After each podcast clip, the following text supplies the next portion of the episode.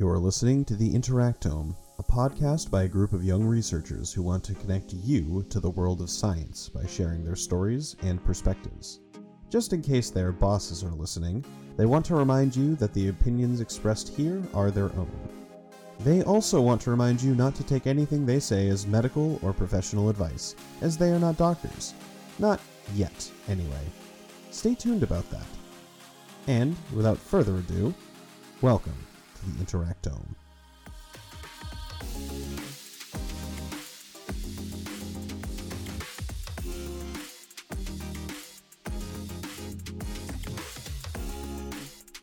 Hello, Interactome listeners. It's Maia here to explain RNA. Woo! so, Woo! very exciting. So, this is part two out of three of a series of podcast episodes in which we'll be going through each part of the central dogma. So, if you haven't checked it out already, you should check out our episode about genes, DNA, and genetics. Um, but today we'll be talking about RNA. So I am looking forward to discussing all of the wonderful things that pertain to this amazing nucleic acid. Um, and in the future, we'll also have an episode about proteins, and that'll tie up together this little mini series. So, Proteins. woo, exciting!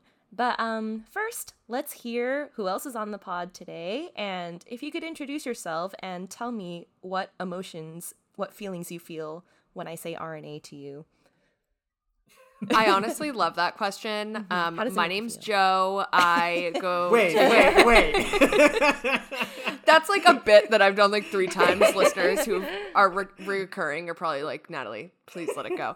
No, I'm Natalie. Um, I'm one one sixth of the interactome. Um, and when I think about RNA, so this is going to be cheesy, and we're going to get into this in a little bit. But I right now I think hope right? Because of the Nobel Prize, because of what RNA was able to accomplish, um, or the mRNA vaccine was able to accomplish um, uh, as part of the COVID pandemic. And I also think of innovation. So, hope and innovation are the two that come to mind. Wow, amazing.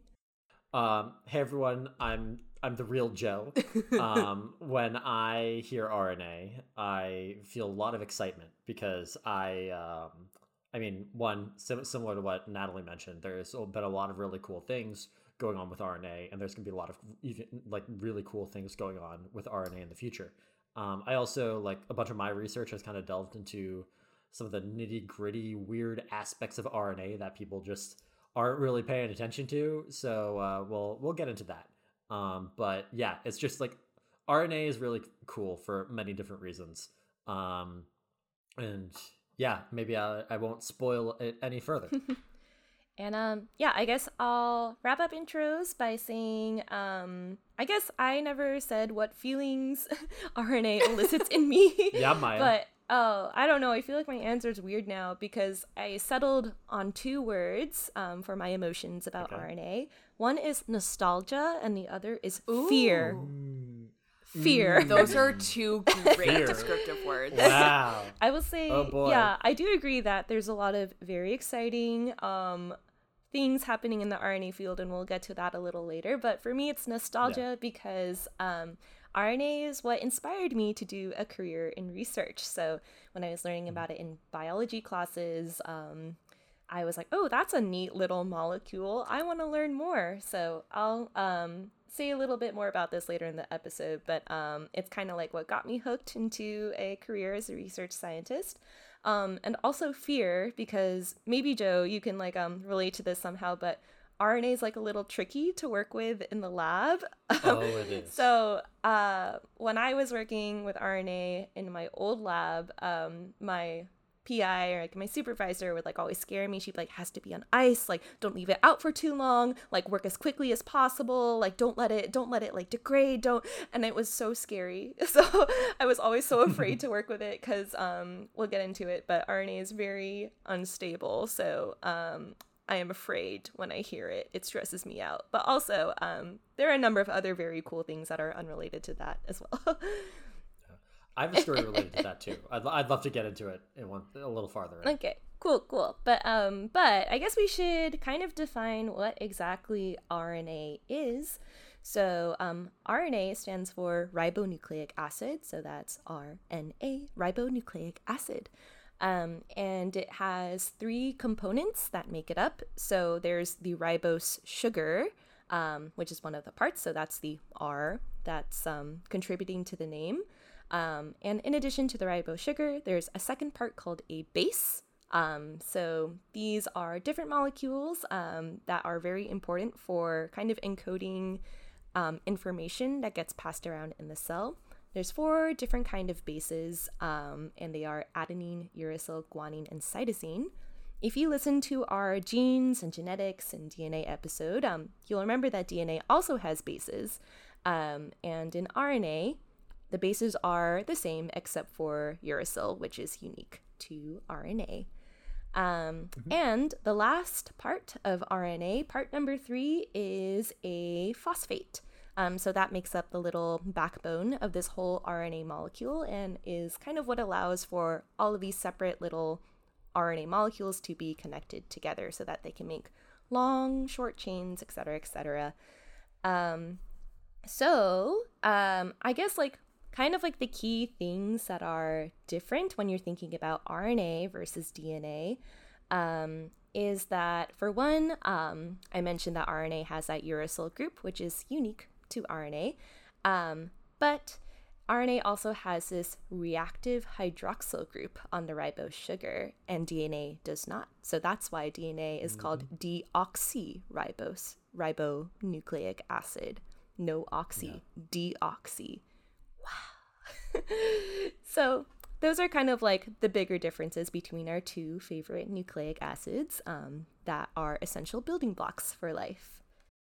Yeah, and I think we can talk a little bit about too, like what that actual kind of deoxy means. Um, before this episode too, I I was chatting with um with my boyfriend and, and he was like, Oh yeah, like what is what does the R stand for in RNA? And I was saying ribose and and deoxy, and the reason that um and I and I believe, and Joe and Maia, correct me if I'm wrong, but one sure. of the reasons it's so tricky to work with is because of that oxygen on the ribose mm. that makes it much more reactive, less stable. Oxygen is a um, is an element that uh, takes electrons away from other elements. It's a really I I learned it as like a really greedy element.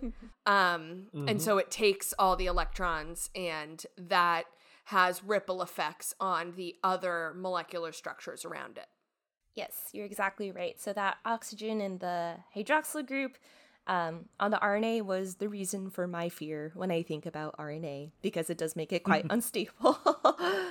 and hey, I just guessed on all of that. I was like, I think this is right, so I'm no, pretty no, proud of right. that one. It's very reactive, and it's um yeah. Yep. To get into it a little more, like the re- having that hydroxyl or OH oxygen hydrogen group on a sugar just makes it a lot easier for like other enzymes and stuff like that to kind of like attack the RNA and then just kind of like break up the molecule. So it's very tragic, but it happens.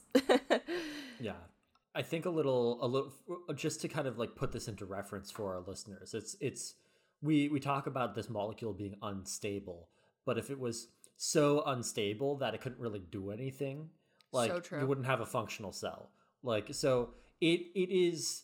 Um, we'll we'll get into a, uh, a little bit, but it, like RNA has a lot of different functions, and uh, oftentimes those functions are uh rel- like like rel- are relatively sh- like the time for which RNA has to perform a function is relatively short in comparison to DNA.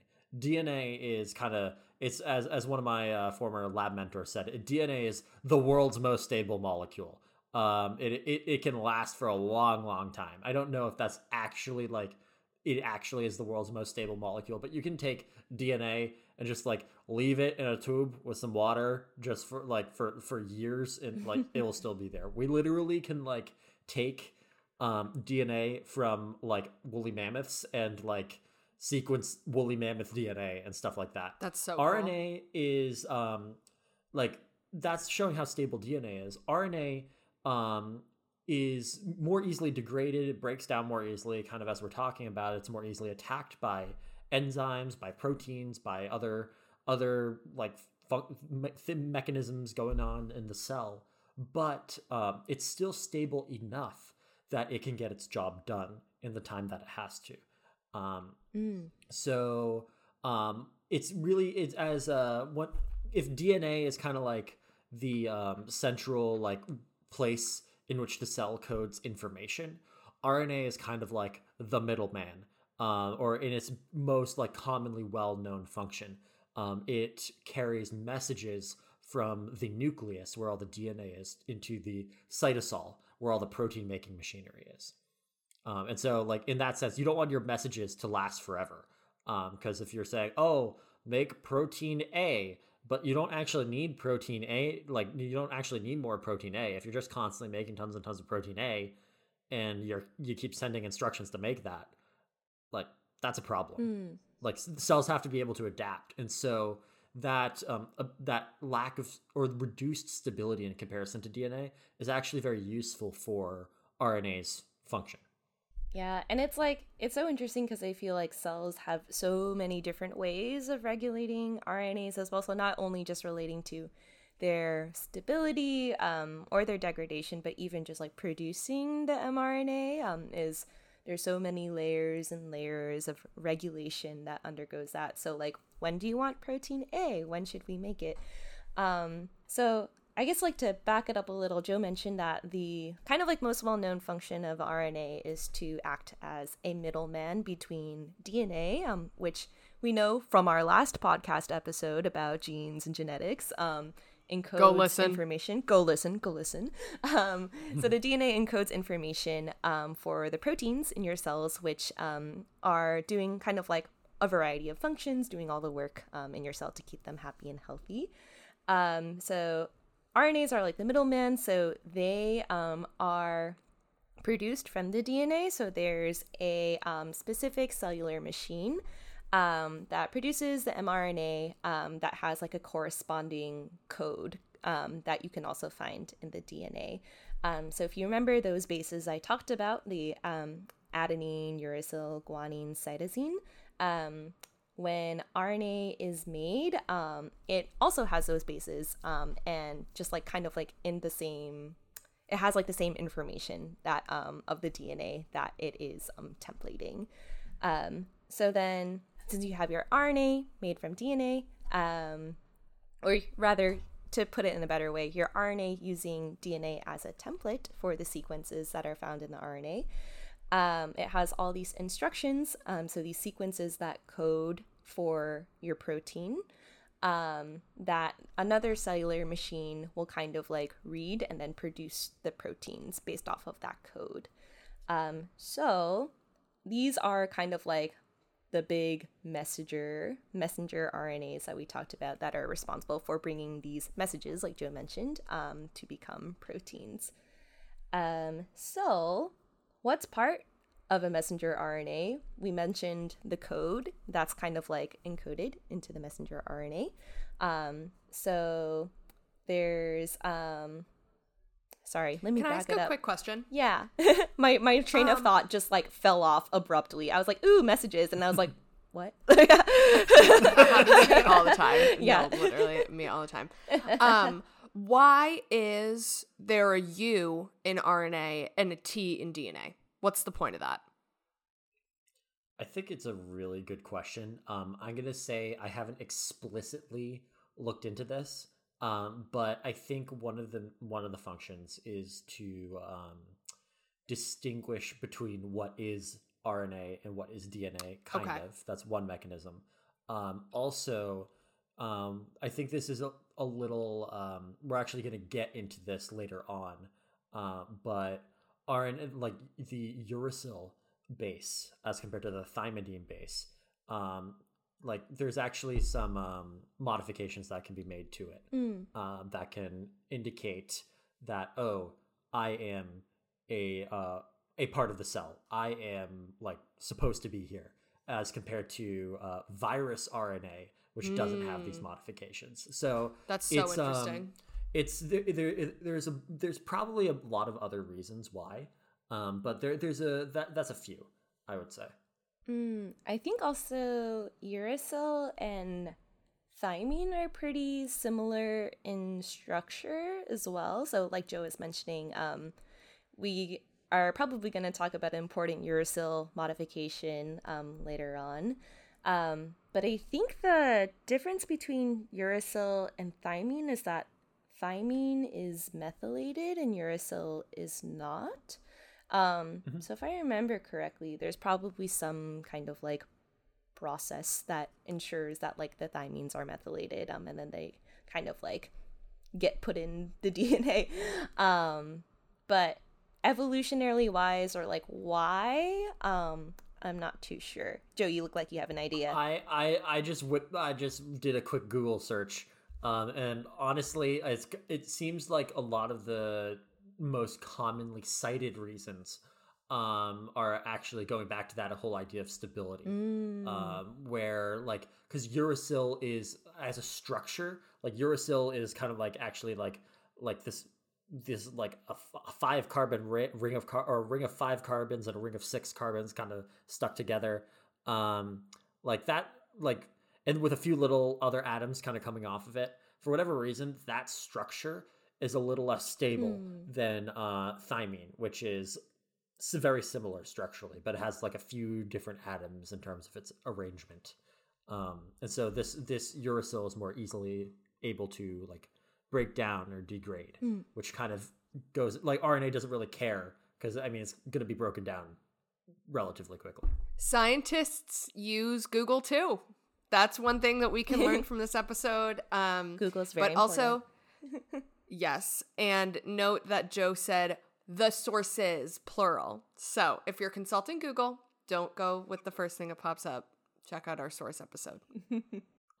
I think another important thing to note about RNA is that um, it has a really interesting structure. Like DNA is kind of like two rungs in a ladder that kind of like d- twists in a little helix shape. RNA is just like imagine you had one strand of DNA sequence wise. You could take that sequence instead of having another sequence that's entirely complementary to it. You could take this one strand and fold it in on itself uh, in many different ways and like twist and turn it so you have get all these wild shapes. Um, mm. That RNA can do that. Um, so you can have a um, many RNAs that are similar in their sequence, but given like that RNA can fold up into many different ways, something with a very uh, like a similar sequence may actually in 3D space be very different structurally. Uh, and so that's a something that's very important when it comes to RNAs. The um, struct the 3D structure of the RNA is very important for its function. Um, and so a good example of that is uh, transfer RNAs or tRNAs. Um, they these are little guys that are actually kind of in a T shape. Um, and they're so they, cute. They're so Adorable. cute. They're really cute. and their job is to actually um, they're not like the normal messenger RNAs. Um, they actually help read the messenger RNAs. And so their little job is to go and read every three bases and say for each for these three bases, um, these three bases correspond to this kind of amino acid. So every tRNA is linked up to an amino acid, and the tRNA kind of like floats into the ribosome, um, the the protein making machine, and as a RNA and a messenger RNA is read like run through the the ribosome, kind of like a printer. Um, this kind of like translates the uh, information on the RNA into a protein. And we can get into that more in the the protein episode, but that's another really cool function that um, that RNA can do. Um, and I personally have a bias towards tRNAs. We'll get into that later, but just had to put it put that out there. Yeah, um, for sure. Yeah. And yeah, like you mentioned, um, RNA can adapt all of these interesting folds and structures, um, and they can do a lot of different functions, which is really interesting. And I feels like I feel like um this leads into a kind of like debated but very well known and um maybe is popular the right word maybe well known um hypothesis mm-hmm. um in the RNA field um and that is da da da da da the RNA world hypothesis. I was I was looking at Joe and I was about to make like a dun dun like noise too, but then Joe started making a noise. I I did mine anyway, but but yeah, the RNA world hypothesis um, is kind of like controversial. Depends on who you talk to. Um, but I feel Oh, like boy. it's we'll see where we stand on this. Um, but I would say it's it's pretty well known amongst um, biologists um, that are I don't know kind of interested um, in the origins of life. So. Um, kind of the big idea behind the RNA world hypothesis is that, um, well, you know, in the beginning, when there was no life um, and everything was just primordial soup, soup everywhere, um, life needed to Campbell's find Chicken soup. Yep, just Campbell soup. when the universe was just soup, when Earth was just soup, there was no life. But if we bring ourselves back to those um, primordial times, um, you know, life needed to find a way to replicate itself. That's one of the big um, defining characteristics of what counts as a living thing. Um, and scientists have hypothesized that um, RNA may be what's responsible for this.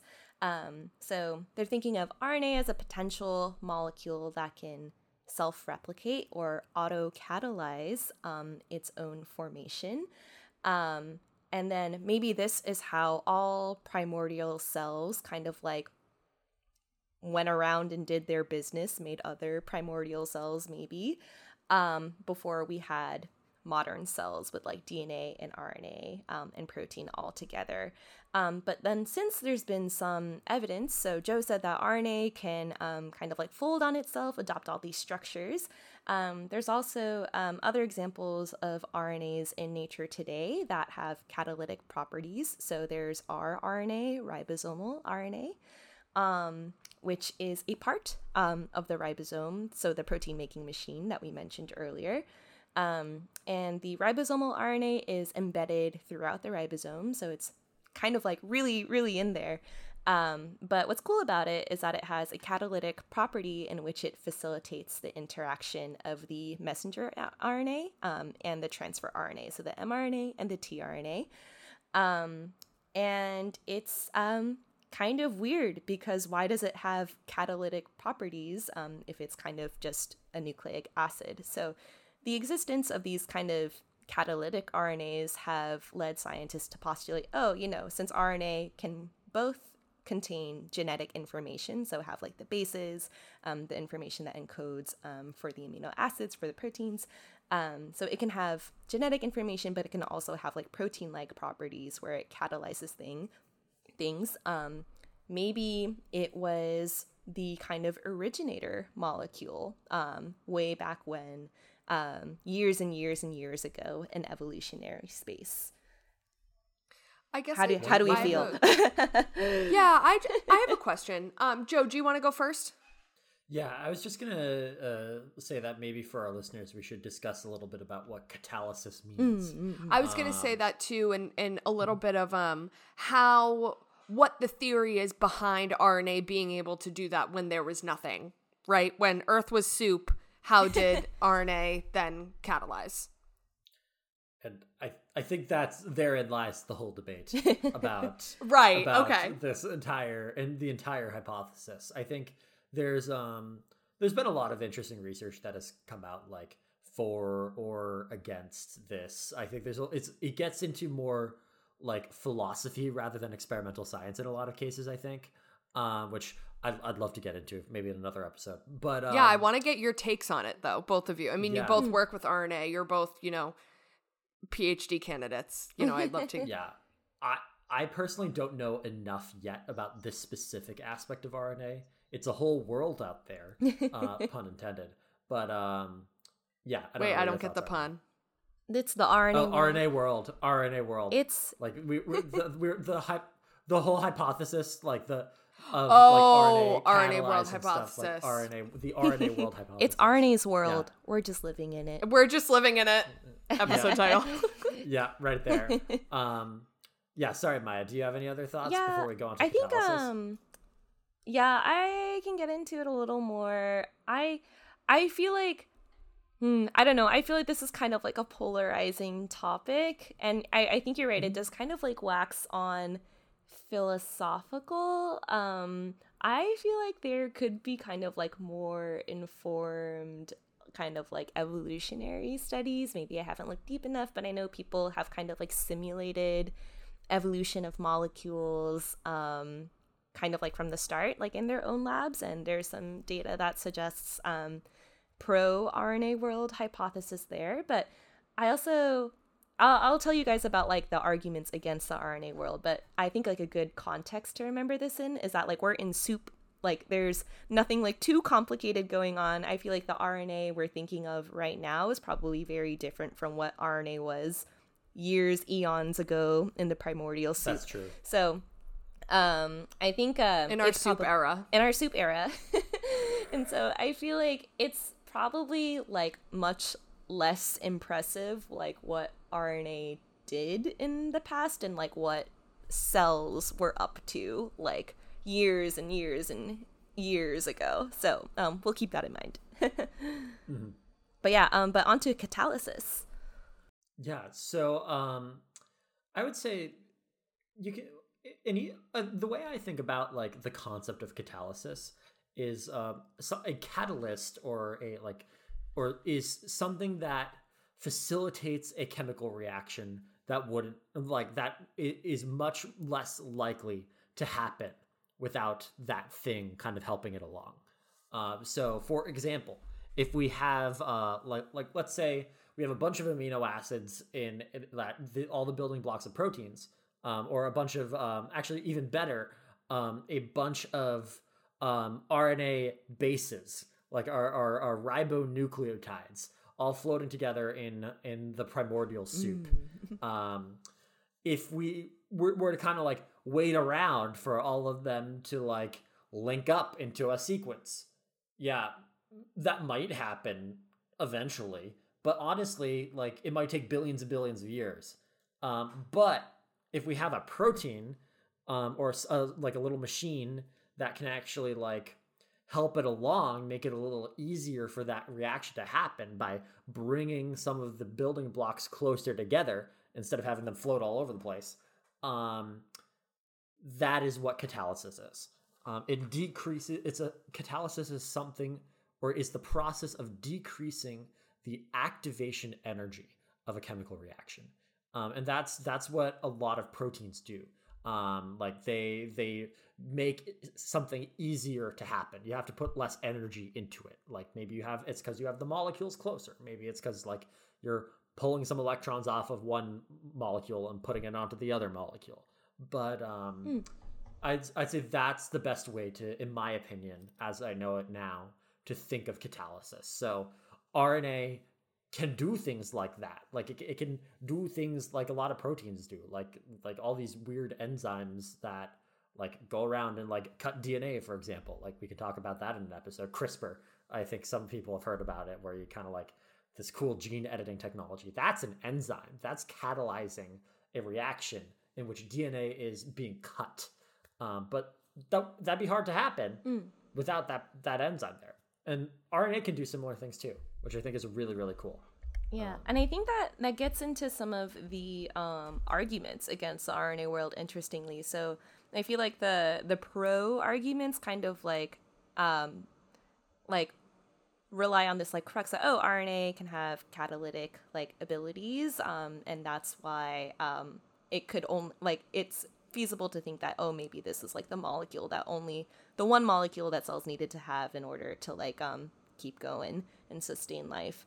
Um, but then there's also kind of like the counter argument um, which you hinted at joe where it's kind of like a chicken and egg thing so like um for rna we mentioned that like there are these like long like chains of like bases that are kind of like stuck together. Um, so some people are like, well, how do you get the RNA without the enzyme in the first place?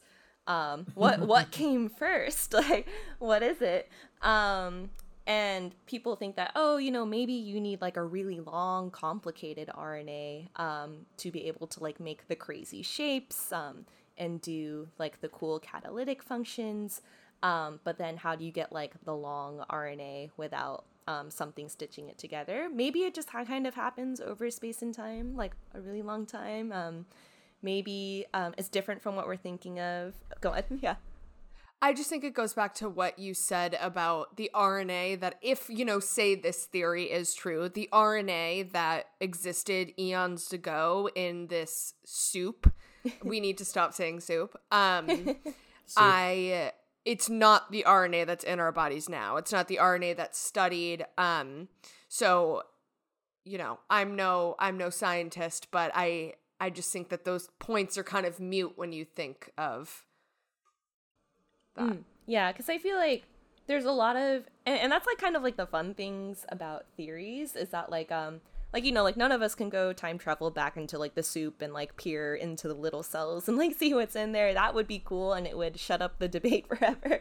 But um what's cool about like the um rna world hypothesis and um i guess like this is kind of like very true in the spirit of science is that um it really depends on like the assumptions you're making um, and that completely changes kind of like the conclusions you can draw. Um, so i think it's a i think it's like kind of spicy and fun to have the rna world hypothesis. Um, so it kind of like makes everybody kind of like reevaluate what they know like what does make sense what doesn't make sense given what we currently know. Is it safe to assume um, rnas today are the same as rnas years ago that kind of thing. Um, but I, I, do have one more Sue point that I want to bring up. Um, another popular counter argument for the RNA world is that um, you mentioned this a lot of times, and it's the reason why I'm afraid of RNA is that it's very unstable. so, like Joe was saying, you know, like um, it's not the end of the world if RNA is unstable. But if we think back to the soup, the primordial soup, prebiotic conditions are like kind of like you know like not like a nice 70 degree day where it's like sunny you know? It's like probably really different when the earth was first formed right? And when life was like starting to take shape. So um, i was reading an article saying that um, okay so like the primordial soup like is kind of harsh. Um, some people think that rnas evolved on ice where maybe it's more stable. Mm um, and also, I guess, like, given the conditions of the Earth at that time, um, like, the overall acidity of the environment was, like, pretty acidic. So people, like, yeah. in the in the article, they called it, um, the primordial soup might not be a soup, but a vinaigrette instead. mm. So, more food for thought, pun intended. that was good. Yeah, and and acid isn't that great for RNA. Mm. Uh, it can it can break it down. Yeah. Um, RNA really had yeah. to go through a lot, whether or not it did come first. that it yeah. did, and it's they're still getting broken down every day, made and broken. Yeah. But me I, every day, an inspiration to us all. yeah, but um, I thought I would share the name of that article because I think it kind of captures um, kind of like the the spirit of debate around the RNA world hypothesis. So the title of the article is called "The RNA World Hypothesis: The Worst Theory of the Early Evolution of Life, except for all the others." so, so, yeah. I think like I feel like there's probably a number of scientists I feel like very have very strong opinions about this hypothesis, but there are some that are like, oh, you know, like it could be either or, and I think that was kind of like the spirit of this article, um, mm-hmm. which um, kind of corroborated with a lot of other papers that I looked up. Um, um, presented some cases for and against the RNA world. So I thought it was kind of funny. And that's the beauty of science. There's always a debate about something. Mm-hmm. Oh, yeah. Mm-hmm. so, yeah, think about it, listeners. Are you for or against the RNA world? Um, some people think that there's a proteins first hypothesis where proteins actually came first before RNA, or maybe they co evolved together. Um, much debate there, but. Um, we'll let you kind of stew on it, soup on it, and think about it. stew. I did not know this episode was going to be about soup. yeah. uh, well, you make the art for all the episodes, so I'm mm. just imagining like you drawing like a cute little bowl of soup, like alphabet yes. soup, and it just saying RNA inside. I love it. If that's not the cover art for this, everybody ignore me. Thank you for giving me the idea. I love it. Also, I don't know. It's um, it's autumn. It's fall right now. I feel like a big cozy bowl of RNA soup. Um, is just what we need. I mean, your soup probably does have some RNA in it. Confirmed. There's definitely some Yeah. in there. I mean, if, if you're if you got chicken, if you got veggies in there, like there's probably a little RNA. So is Like- all soup RNA soup? I guess so. I think yeah. Nutrition. I mean, think it's that's kinda- that's the to- that's the theory that we confirmed today. soup confirmed. I mean, I think I think it'd be like uh, given the normal ways in which we make soup, I think it'd be very challenging not to have anything like just biological in there because just like anything biological is gonna have RNA. So um, It's like Yeah. gluten free, RNA free soup. yeah, I think that's gonna be a little harder than being gluten free. uh, but yeah, um, I think uh, also another another interesting thing like Maia has made all of the art for all of our episodes as our extraordinary artist in residence. Thank you, Um, thank you. I think that's a wonderful title for you. Um, but she's also a full time PhD student doing PhD things and doing PhD things uh, that have kind of, uh, if I remember correctly, related to RNA. yeah, yeah. Um, so I'm very I can curious to hear. yeah, I can that. speak about it a little. I actually um so to be more accurate, my currently PhD my current PhD work um has nothing to do with RNA. Um Oh, which is I fun. was fake news. no, it's cool, it's cool. But um, but I will always have a soft spot for RNA because it was what my first research experience was in. Um, and the lab that I currently work in um also specializes in RNA as well. I just happen to be doing a non protein or non non RNA project. I just happen to be doing a non um, RNA project because I'm built different. No, I'm kidding. But um, Joe, have you not been listening? Maia's clearly afraid of RNA. I'm afraid. That's a good No, my, point. my boss was like, I know. I was like, don't don't be afraid. I'll give you a different project. but um, but yeah, maybe I can pop in on the protein episode and tell you guys what I'm up to there. Um, but I still am tangentially um around RNA. Um, so I guess uh, I told you guys that RNA is what inspired me to do a research career. So I learned about it in biology class. I was like, wow, that's neat. Um, it seems like I feel like I was an RNA world groupie, perhaps in undergrad. I was like, oh, so cool! It can do so many things that DNA can't. Um, so I wanted to learn more. Um, I emailed a bunch of RNA labs at my old university, um, looking for undergrad positions. So um, I ended up working on a translation lab. So that's a process um, by which the messenger RNAs, mRNAs, are produced into proteins. Um, but in my journey, I also emailed a pi RNA lab. So there's so many different kinds of RNA with um, fun little acronyms. So I was sending emails to all of them. Um, and I had a great time. Um, was afraid of working with RNA for a little bit, but learned a lot of really interesting biology. And um, in my undergraduate lab, we read a journal club paper. Um, so we read a recently released um, study published from UC Berkeley um, about a really weird long RNA. Um, and we talked about it in Journal Club. We discussed it, and then fast forward a few later, I joined that lab that published that weird paper about the weird long RNAs. So it all comes full circle. Um, and to get into those um, strange long RNAs, um, which is what my current lab studies, um, they're called LUTIs. So that's the acronym, LUTIs. Very cute.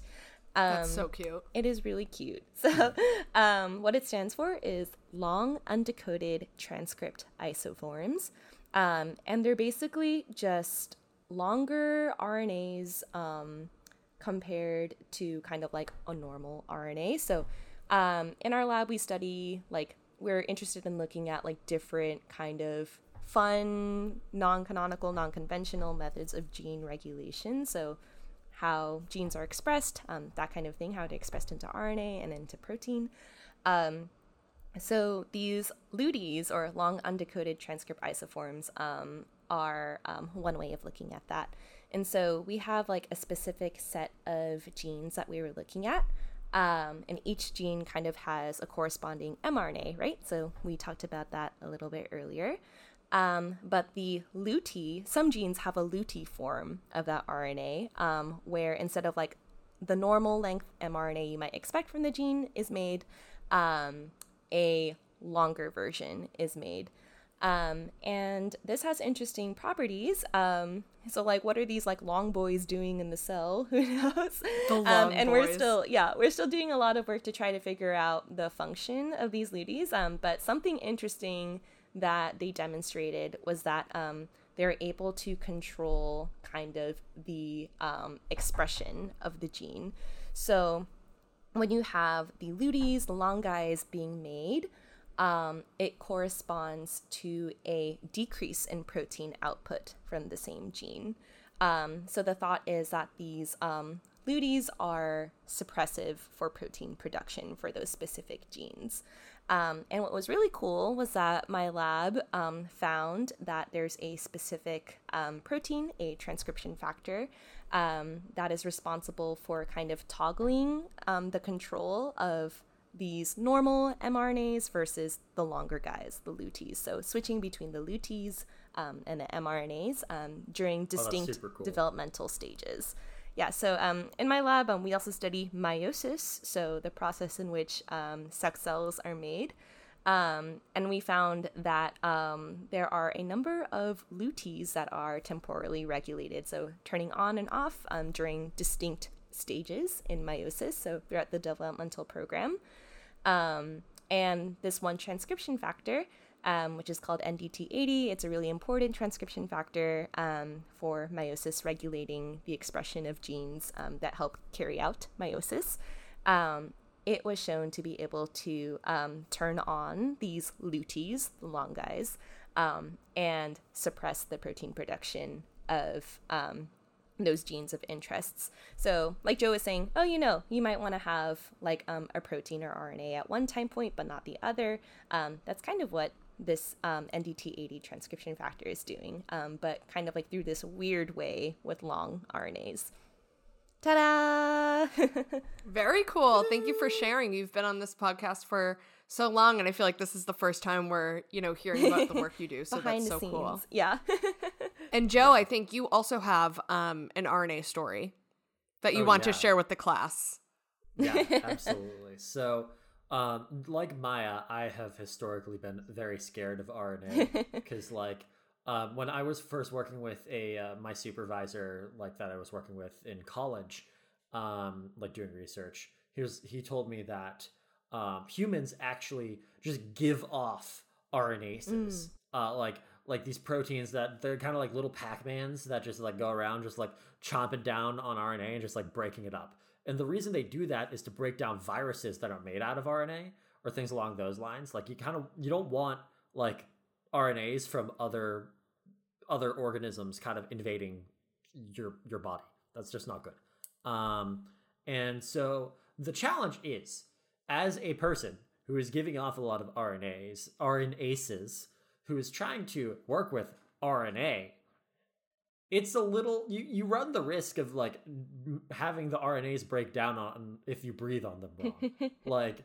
so um it can be challenging.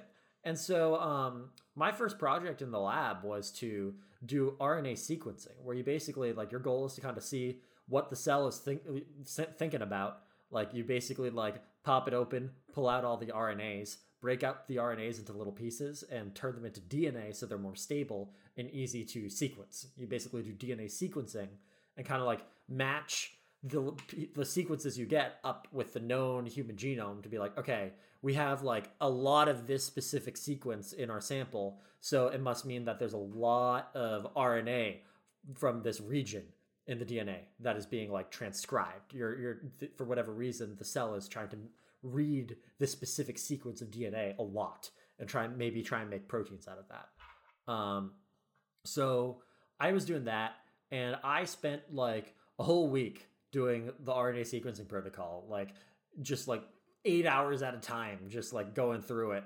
It was a long, long protocol. I was up very late. Uh, I was like, wow, I'm gonna do this first try. It's gonna be incredible. And I did my analysis to like see how much RNA libraries I got, which is basically like the the the, the DNA that you send for sequencing. uh, after converting the RNA to DNA. Um, and I had nothing. There was nothing in my sample at Good. all. Um, Nice. So like nothing at all. Um, so a whole week of work was just lost, and it was very sad. It'd be like um, that. it really day- do. To this day i don't know like what exactly was happening there um like maybe like it's possible that the reagents were faulty but it was also my first time working with rna and i'd been warned oh yeah just um watch out like Don't breathe. there's a By the way, don't- uh there's a good chance that yeah so um, Actually, can I posit what might have happened? Yeah. So one time in my undergrad lab where I worked with RNA and where I became afraid Sure. of it, um, one time we saw a spider on the bench, and then my PI was like, "That's got RNases on it. Get it." So I think a spider came and walked all over your samples, and then the RNases degraded it. It's quite possible. Yes.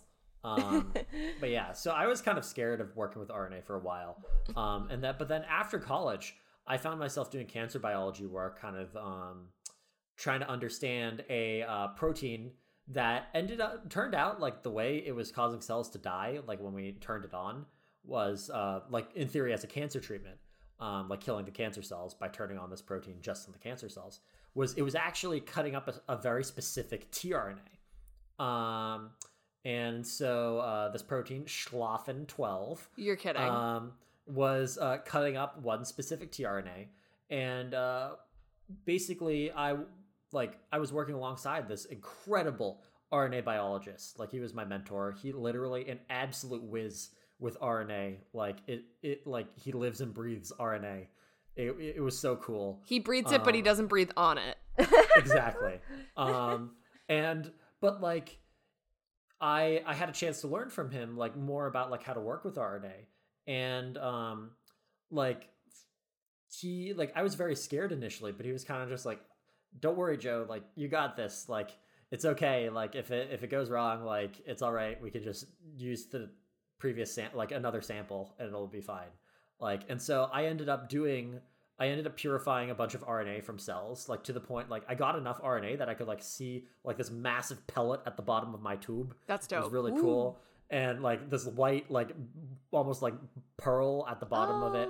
Um like I, I i i started out with a large amount of cells um and i was looking at like all the rna not just the messenger rna um and so i i then ran it on a gel and i had this beautiful like just like many, tons of different bands but they were all like clear and crisp and clean. And he looked at me and he was like joe you have the hands for rna and i was like oh my gosh. Oh. Like it made me so happy. And did it, I, I think it's like yeah and obviously like the really interesting thing was he was like you don't actually have to worry about it too much. Like just just be just wipe down the area like with your rna killing like stuff. Just don't like sneeze on it. Like don't don't worry too much and it, it's probably going to be fine. Um and like rna is a little less stable than you'd think uh or a little more stable than you might think. And so it turned out to be true and it was just a really powerful experience. And now here i am i'm doing a little different stuff right now um, i'm working with uh, trying to understand mitochondrial rna and um because Go listen to our mitochondria episode if you haven't. yeah. mitochondria in your cells actually take in RNA from outside the cell or from outside the mitochondria and actually um, spit out RNA into the cytoplasm, like in, like of the cell that they're inside. And so there's this really interesting communication going on between the larger cell and the mitochondria, where they're sending RNAs back and forth from each other. And we're uh, trying to learn more about that and how we can co-opt that for like sending RNAs to the mitochondria and back and forth. Um, so yeah, it's a cool time. Cool. And yeah, as you guys know, um, there's a lot of interesting RNA research that's going on, so many new developments, and I thought it would be fun if we close out the episode with a little discussion about current events. Um, oh yeah. So, um, as you may have known, maybe just a little bit, um, the 2023 Nobel Prize in Physiology and Medicine was awarded to RNA biologists Katalin Karikó and Drew Weissman um, for their work in the development of the COVID mRNA vaccine. Seem familiar? Maybe. so, um, I think this was really cool because um, maybe just to my knowledge, it didn't seem like mRNA vaccines were a huge deal um, prior to the development of the COVID vaccine. Um, so when you think about vaccines, um, what you might have heard is that usually people kind of like use a weakened or dead version of whatever disease causing agent um, to build the vaccine. So when you get that weakened or dead version of like a virus or bug, um, your body was like, oh my god, an invader, and then it um, launches an immune response um, so that you can be protected if um, you encounter the real thing if it happens. Um, but since that, um, but since you're getting like a weakened or dead version of like the virus or germ or infectious agent, it's unlikely to do you much harm. so since then, for vaccine development, other than using those weakened or dead versions of um, viruses and germs, um, people have also traditionally used um, different kind of proteins isolated from the virus to um, help put into the vaccines. Um, people have also used genetic material from viruses um, as a vaccine. And all of those have worked pretty effectively. I think we have probably received a lot of vaccines over our lifetime that um, uses one of these methods. Um, but I think the main con for um, the development of these vaccines is that you need to use a lot of resources. You need to mobilize a lot of equipment and reagents um, to be able to produce the vaccine to a large scale. So, for the um, weakened or dead versions of the virus or um, the proteins from the virus or the um, viral vector genetic materials like um, all of that that goes into other types of vaccines um, you need to large scale produce them in cell culture um, however, I believe the idea for mRNA is that um, there's no need to use a cell culture system to grow all of the components that you need for the other va- types of vaccines. You can just synthesize mRNA um, in vitro, just like make a long little chain of um, mRNA. but from what I understand, the challenges before the COVID vaccine um, whereas that um, mRNA was hard to deliver um, and also induces an immune response um, once administered. Um, but the idea is cool, right? So you could kind of synthesize an mRNA molecule, um, maybe for like a protein that the virus has, deliver it to the cells, deliver it to a person, and then they could launch their immune response and develop resistance um, to the um, disease causing agent. So, um, yeah, that's kind of like the principle behind it. Um, and Joe, I believe that you have some insight on kind of the Nobel Prize workings um, that happened for Dr. Karikó yeah. and Dr. Weissman. Yeah, so actually, um, the uh, Nobel Prize was awarded to uh, Dr. Uh, Doctors Karikó and Weissman uh, here at the University of Pennsylvania, um, which was very very exciting. They have a lab here, um, and um, so it was kind of a big deal. We all uh, like a bunch of people came and like celebrated them, and we had a big toast. And um, I think uh, I think they were getting a little overwhelmed by the amount of people uh, who were there, but um, it, it's just a really exciting experience because, to be honest, um, this uh, the discovery that they made um, really like has saved a lot of lives, um, and it's it's really significantly like over like billions of people have received a uh, to my knowledge that number may be incorrect but billion to my knowledge billions of people have received an mRNA vaccine, or at the least there have been billions of doses made. Um, and so what they discovered is not exactly the um, like the the way to like the idea of an RNA mRNA vaccine like that had been thought of before. It was that whenever you took your mRNA and just stuck it in a cell, like it wouldn't always like you might get a little bit of the protein that you're trying to make, but like not enough where it could actually be like therapeutically useful. And one of part of the reason for that, um, Doctor uh, Doctors Kariko and Weissman found out was actually because of what we were talking about way earlier in the episode. Um, mRNA, like that uracil that we were talking about, um, can actually like be slightly modified. Um, like that uracil base can be changed to a uh, base called pseudouridine, um, which is sl- very structurally similar but slightly different. And what that tells a cell is essentially, hey, I am part of you. I am not a virus. I am okay. Don't kill me. Um, and so the what they showed well, like a while ago actually uh, was that if you t- instead if you take an mRNA, like if you make an mRNA um, and you change all your uracils to pseudouridine, the cell more easily accepts that, um, and it doesn't turn on the the immune response um, as intensely as if you had a mRNA with just normal uracil. And so um, it turned out like initially people were not interested in this idea at all. It was to the point where uh, Dr. Kariko, when she was uh, trying to apply for funding, could like to get money for this research, couldn't actually get grants because people thought it wasn't necessary. Like maybe uh, like this, I'm sure there are other things that went into this, but it's to a lot of people they didn't think it was a worthwhile area to pursue, um, and that it was better to invest their money elsewhere. Uh, it got to the point where she actually ended up leaving the University of Pennsylvania and uh, founding a biotech company because she uh, couldn't, like, she was kind of pushed out because she couldn't bring in funding. So this this kind of illustrates one of the challenges that exist within academia, and um, certainly, like we think we're obviously we think greatly of this kind of work now, and it's clearly very important for a lot of people, but historically, it was not really well appreciated and not considered to be super relevant.